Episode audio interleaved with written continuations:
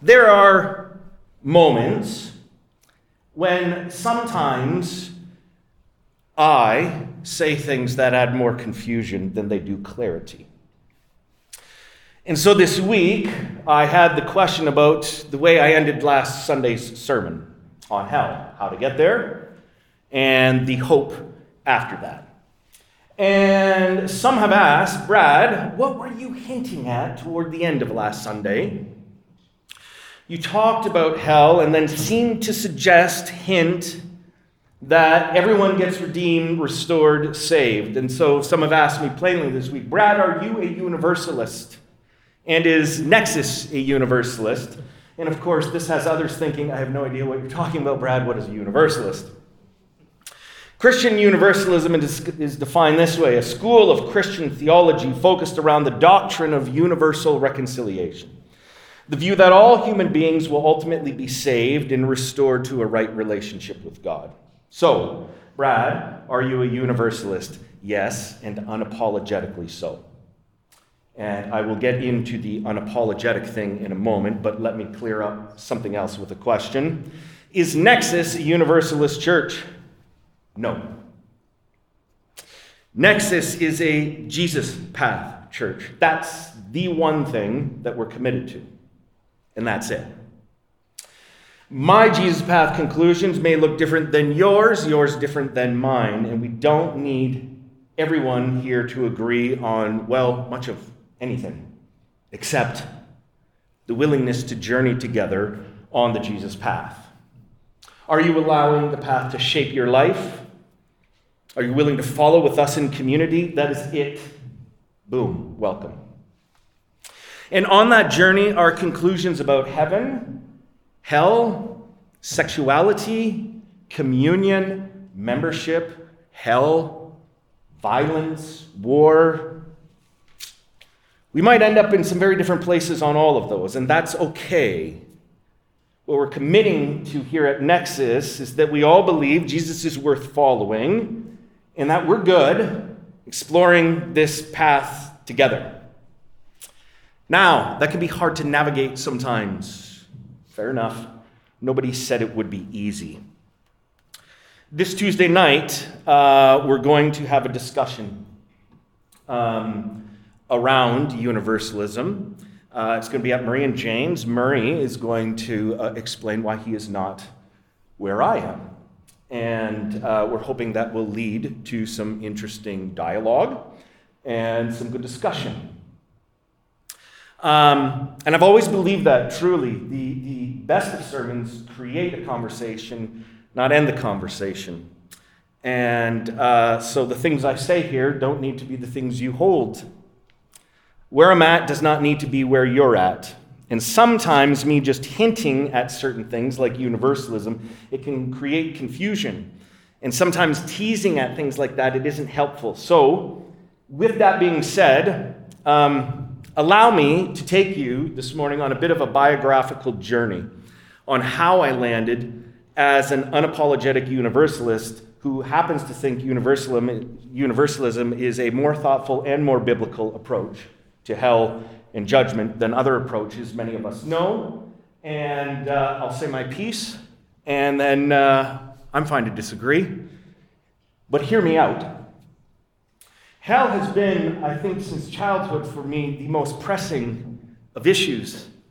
When I think back to early childhood memories, the one that stands out the most is the time growing up as a child. I took in the play at our church, some production company from who knows where, uh, performed for us a version of Heaven's Gates and Hell's Flames. And it terrified me.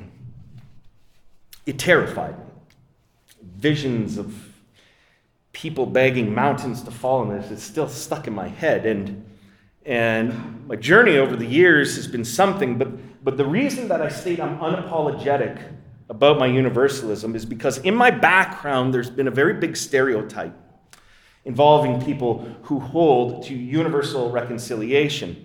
And people think it's wishy washy, it's soft. You're, you're a bit of a hippie. You can't stomach hell and judgment. You're soft on sin. You don't take the Bible seriously. Or you're, even worse, you're trying to make the Bible say something that it doesn't say. And so it's often seen in certain circles that it's tickling people's ears, just giving us what we want to hear. And this Sunday is going to be a bit, I, I, I, like to bring funny, you know, try to bring stories and whatnot. This is going to be a bit more technical this morning. Because I want to address that, because in my opinion, there is no twisting. The Bible speaks of eternal judgment and hell, and I believe in both of them, full stop, straight up. No need, there's no nuance there. I think they both exist. But I actually think that the evangelical view of hell is the view that does the choosing and the picking and twisting. And to illustrate that, I want to go dive right in to the most clear picture we have of an afterlife hell, and that's Jesus' story of the sheep and the goats. Matthew 25. When the Son of Man comes in his glory and all the angels with him, he will sit on his glorious throne. And all the nations will be gathered before him, and he'll separate the people one from another as a shepherd separates the sheep from the goats. He'll put the sheep on his right, the goats on his left. Then the king will say to those on his right, Come, you who are blessed by my Father, take your inheritance, the kingdom prepared for you since the creation of the world, for I was hungry. And you gave me something to eat. I was thirsty, and you gave me something to drink. I was a stranger, and you invited me in. I needed clothes, and you clothed me. I was sick, and you looked after me. I was in prison and you came to visit me. Then the righteous will answer him, Lord, when did we see you hungry and feed you, or thirsty and give you something to drink? When did we see you a stranger and invite you in, or needing clothes and clothe you? When did we see you sick or in prison and go visit you? The king will reply, Truly I tell you, whatever you did for one of the least of these brothers and sisters of mine, you did for me. Then he'll say to those on his left, Depart from me, you who are cursed, into the eternal fire prepared for the devil and his angels. For I was hungry, and you gave me nothing to eat. I was thirsty, and you gave me nothing to drink. I was a stranger, and you did not invite me in. I needed clothes, and you did not clothe me. I was sick and in prison, and you did not look after me. They will also answer, Lord, when did we see you hungry, or thirsty, or a stranger, or needing clothes, or sick, or in prison, and did not help you? He will reply, Truly, I tell you, whatever you did not do for one of the least of these, you did not do for me. Then they will go away to eternal punishment, but the righteous to eternal life.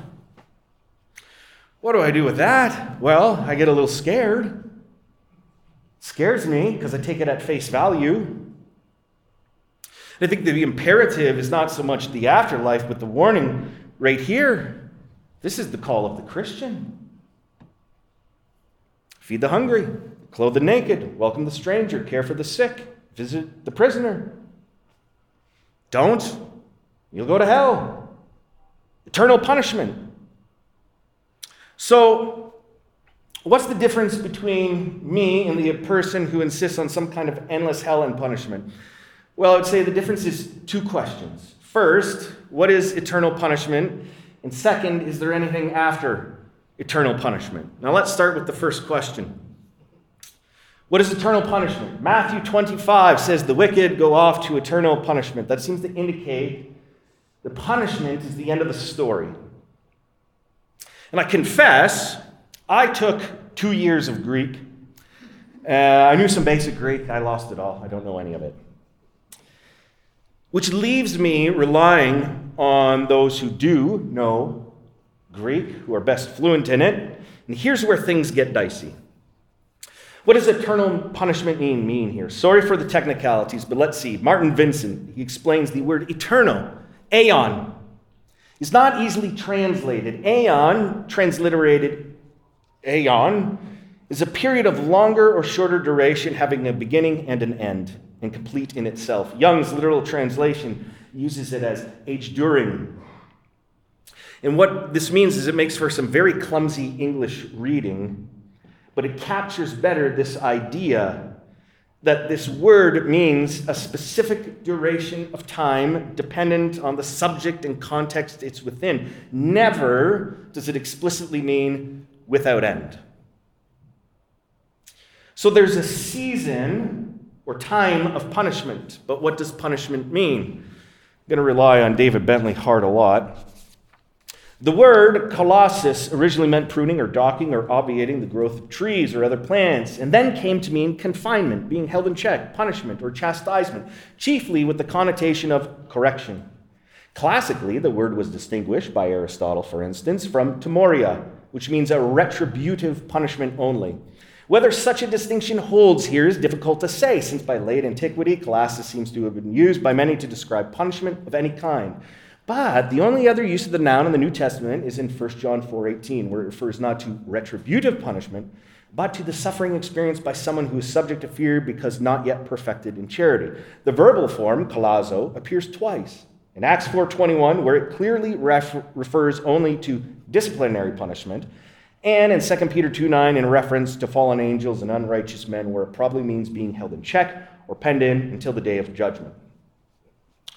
Blah, sorry. this is how David Bentley Hart translates this. Amen, I tell you, inasmuch as you did not do it for one of the least of these, my brothers, neither did you do it for me. And these will go to the chastening of that age, but the just to the life of that age. So, I don't disagree. There's a chastening. A chastening will occur, a punishment of some kind. Fair enough. Everyone at this point is on the same page. But the second question then comes up Is there anything after eternal punishment? Or perhaps a better question is this Does any good come from this punishment? Because here's the thing there's no universalist that I know of that reads the sheep, the parable of the sheep and the goats and says, I don't believe there's a hell. No one is trying to make the Bible say what, it, what they want it to. Both people read Matthew 25 the same. The only difference is that something we believe happens outside of the story. For some, this is the end of the story. But Matthew 25 doesn't actually say it's the end of the story. And if we want to get a peek at the end of the story, we have to go looking elsewhere in Scripture. Does this chastening of the age, is it for a period of time? How long does it go? Is it forever? To find that out, we actually have to look elsewhere. And this is where Brad the Universalist seems, sees hope. 1 Corinthians 15. For since death comes through a man, resurrection of the dead also comes through a man. For just as in Adam all die, so also in the anointed all will be given life, and each in the proper order. The anointed as the firstfruits, therefore those who are in the anointed at his arrival, then the full completion. When he delivers the kingdom to him who is God and Father, when he renders every principality and every authority and power ineffectual and when all things have been subordinated to him, then the Son himself also be subordinated to the one who has subordinated all things to him, so that God may be all in all. David Bentley Hart goes on to say, right, that this is the clearest depiction of Paul's eschatological vision anywhere in his writings. He describes three phases in the life giving reconciliation of all things to God Christ's resurrection, salvation of those who already belong to Christ at the time of his parousia, present, second coming. Finally, the full completion of this universal renewal, when all things and persons will have been set in order beneath Christ, including the celestial powers. Colossians 1. In him, Christ, all the fullness was pleased to take up a dwelling, and through him to reconcile all things to him, making peace by the blood of his cross through him, whether the things on earth or the things in the heavens. Romans 5. So then, just as by one transgression unto condemnation for all human beings, so also by one act of righteousness unto rectification of life for all human beings. For just as by the heedlessness of the one man the many were rendered sinners, so also by the obedience of the one the many will be rendered righteous. And I love David Bentley Hart here. He kind of pokes fun at Paul's language, says this is pretty messy grammatically. He says this is one of those many verses in Paul more honored in the paraphrase than in the literal rendering. From the context, one can tell what he's saying that just as one transgression, or the transgression of one man, brought condemnation to all human beings, so by one rectifying act, or the rectifying act of one man, all human beings receive a rectification of life. The actual Greek text, however, is not only so terse as to be practically a shorthand jotting, but ungrammatical as well. If anything, my translation here somewhat veils the rushed brokenness of the original, but the strict proportionality of the formulation, however, is quite clear here and in the surrounding verses. Just as the first sin brought condemnation and death to absolutely everyone, so Christ's act of righteousness brings righteousness and life to absolutely everyone. Whether intentional or not, the plain meaning of the verse is that of universal condemnation annulled by universal salvation. One more. Sarah, I'm going to skip the Revelation one. Philippians 2 God also exalted him on high and graced him with the name that is above every name, so that at the name of Jesus every knee of beings heavenly and earthly and subterranean should bend, and every tongue gladly confess that Jesus the Anointed is Lord for the glory of God the Father. These to me are peeks at the end of the story. But this changes nothing about God's judgment. And for me, it should change little about our day to day. Feed the hungry, clothe the naked. But what I'm suggesting is this is the Bible actually presents two visions. The first is a portrait of divine prophetic judgment as in Matthew 25. This is what a Christian lives and looks like. And then the other picture is a picture of the end. This is not only biblical, but I would say it presents a fuller, more accurate, more robust picture of reality that the Bible is trying to create and give us a vision of. And I want to suggest that for those of us who have trouble accepting that, or at least seeing it as valid, that perhaps we might ponder long and hard about the story of the prodigal son or the story of the workers. To me, the story of the prodigal son is the entirety of the gospel in one story. A child rebels from the way and love of God, goes out on his own way, has a fantastic time, but finds that eventually his way of life leads him to hell in a pig pen. That's his hell. And then he returns to the Father, having squandered his life, and is met by love and welcome. And the older brother is angry. The older brother is angry. Why? It's not always sit well with us to think that God's mercy might be so great and abounding that perhaps people get in we don't think will get in.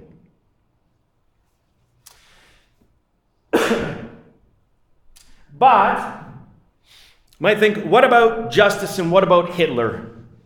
Hitler always comes up, always comes up in this conversation. So let's we'll get to Hitler in a second. What about justice? I'm biased here, but I tend to think an unending hell fits no reasonable concept of justice. It feels incoherent, it feels circular to me. It's often said, I've met these people in the mall, on the street corners, that sin against an infinite God requires an infinite punishment, which sounds kind of fancy, but I'm confused about the math. Sounds imaginary to me. Because I can show you the justice as we conceive of it, we all conceive of justice. I can show you the justice of restorative punishment that does not go on forever, but I have yet to meet in my entire life, from the average person to the greatest of scholar, who has ever given me a persuasive argument about how eternal torture is just. Not one. And listen, if we're going to have a proper theological discussion, then I kind of expect both sides to bring something to the table. Because what we're looking for is congruence. But this is how it usually plays out. God must send some people to eternal torment, and that's because God is just. So it's just.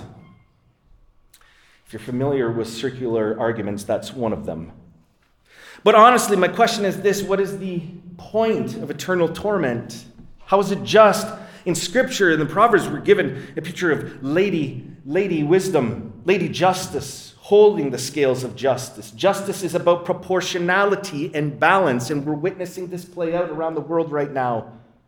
What does justice look like? How is it proportional? How does it balance out? To me, an eternal punishment shatters the very definition of justice. And listen, I'm open here. I truly am. But again, if you believe in eternal torment, hell, listen, you got to bring something to the table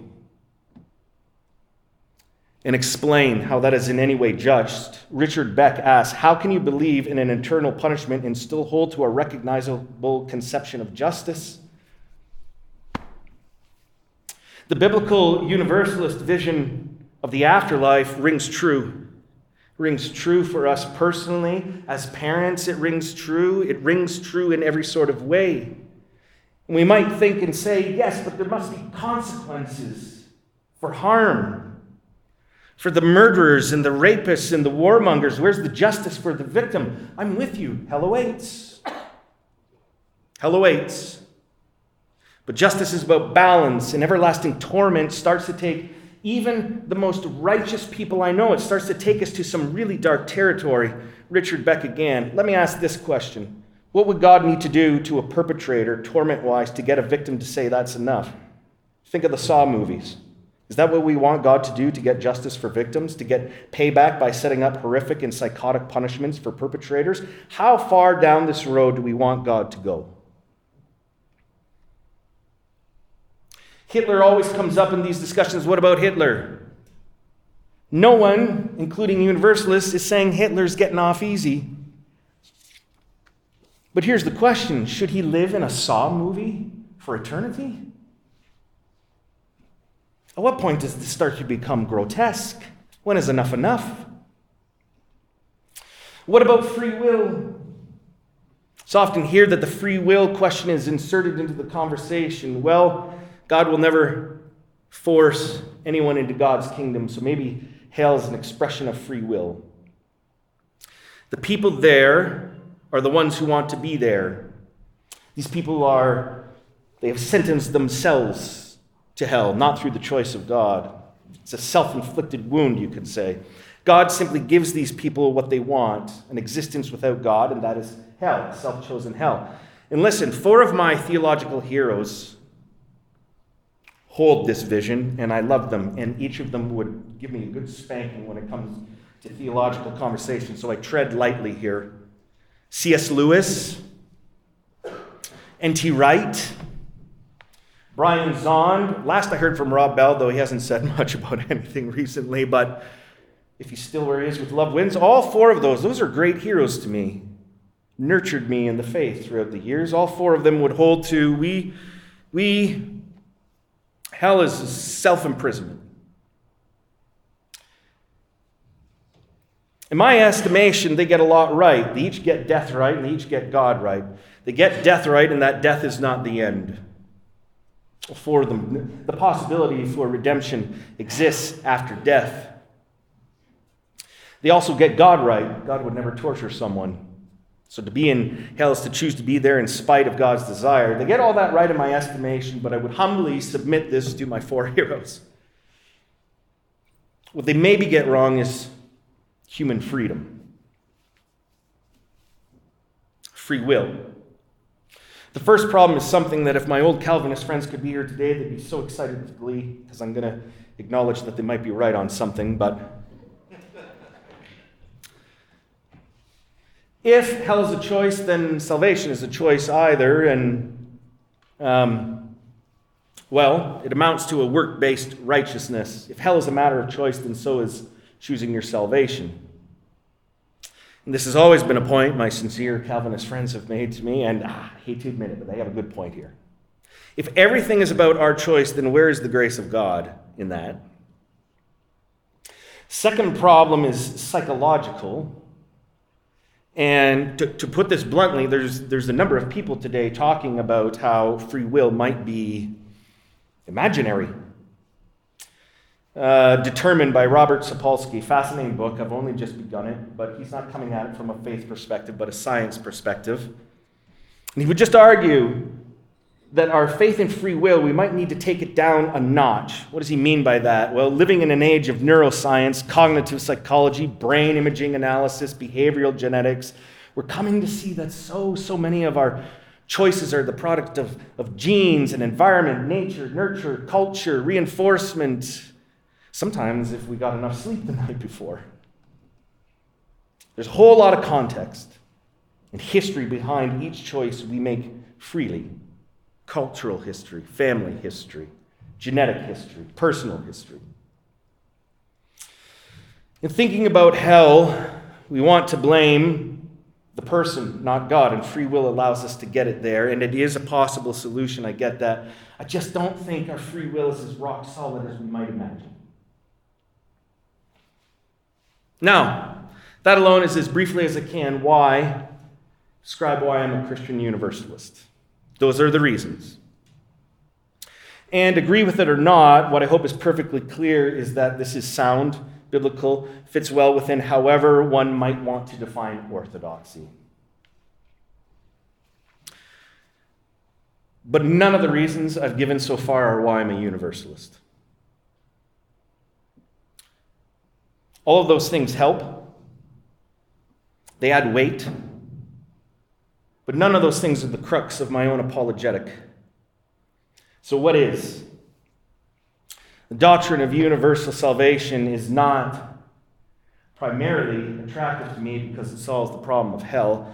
It's attractive to me because it solves, or at least addresses, the problem of pain and suffering.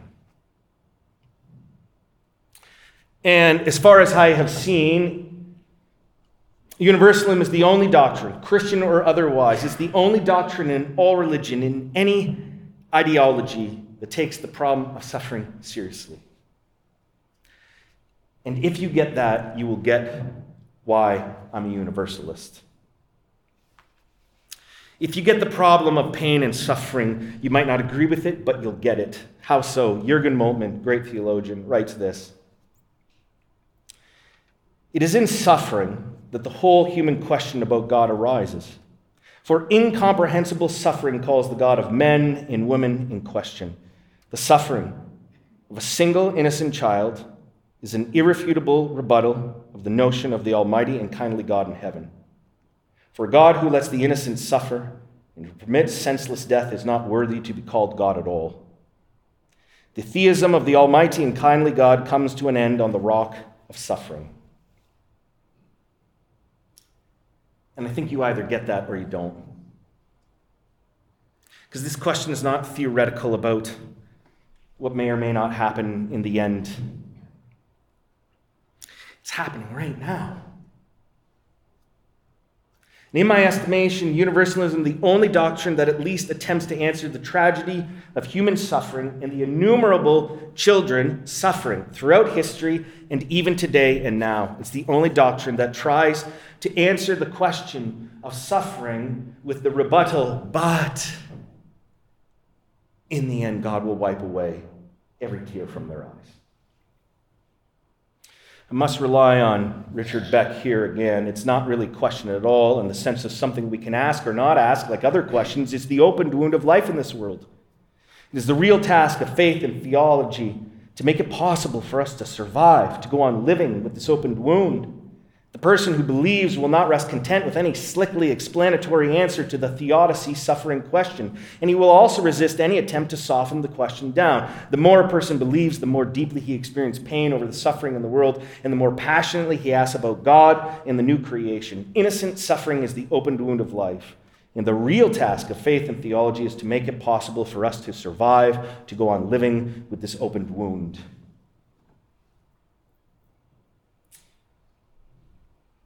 Kristen always says to me, Why are you watching the news? It's so sad and depressing. I feel it. This world is just, it's suffering. And even closer to home, uh, our family has experienced two suicides this fall. One, two, two weeks ago, a 12 year old girl. Her siblings in my children's classroom a family, a community, a school devastated, a 12 year old girl. That is, life is suffering.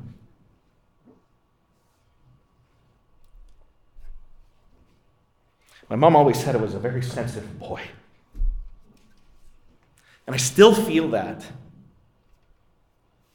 And I can't reconcile my own journey with faith without going there because it's the only thing keeping me in we talk about deconstruction. My journey of deconstruction started decades ago, but this was crux. This was so huge for me. I don't understand how we can worship God when there's so much suffering in this world.